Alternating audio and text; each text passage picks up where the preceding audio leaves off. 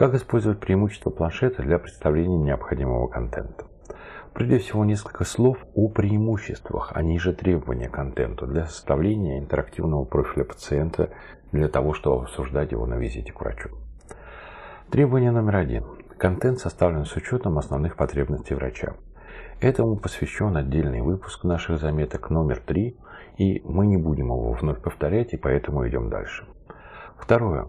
Контент просто понятен. Это означает отсутствие визуального спама и колоссальных объемов текста.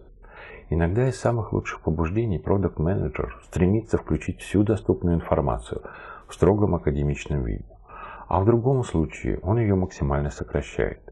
И то, и другое одинаково неоптимально, одинаково не полезно для составления профиля.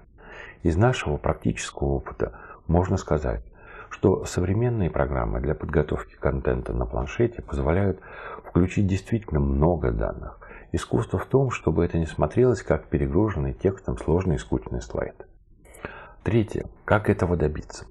Один из хорошо зарекомендовавших себя подходов – это создание интерактивного профиля пациента, одного из тех, которых врач довольно часто видит в своей практике. Четвертое. Как может выглядеть такой профиль? Сначала история пациента, которую можно сравнить с документальным фильмом продолжительностью около 30 секунд – ну максимум до минуты по схеме.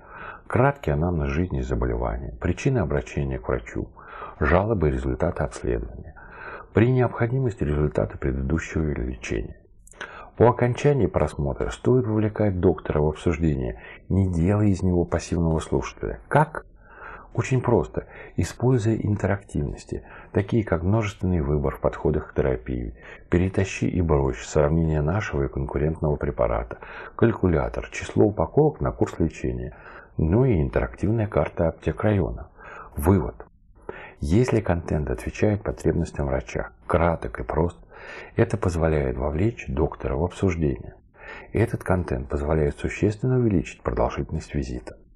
Региональные менеджеры, которые присутствовали на двойном визите, в ходе которого медицинские представители обсуждали с врачом профиль пациента, утверждают, что именно интерактивный подход заставляет врача задуматься, какие алгоритмы он использует в терапии подобных пациентов, а затем, что называется, без сучка и без задоринки, перейти к обсуждению места нашего препарата в этой терапии.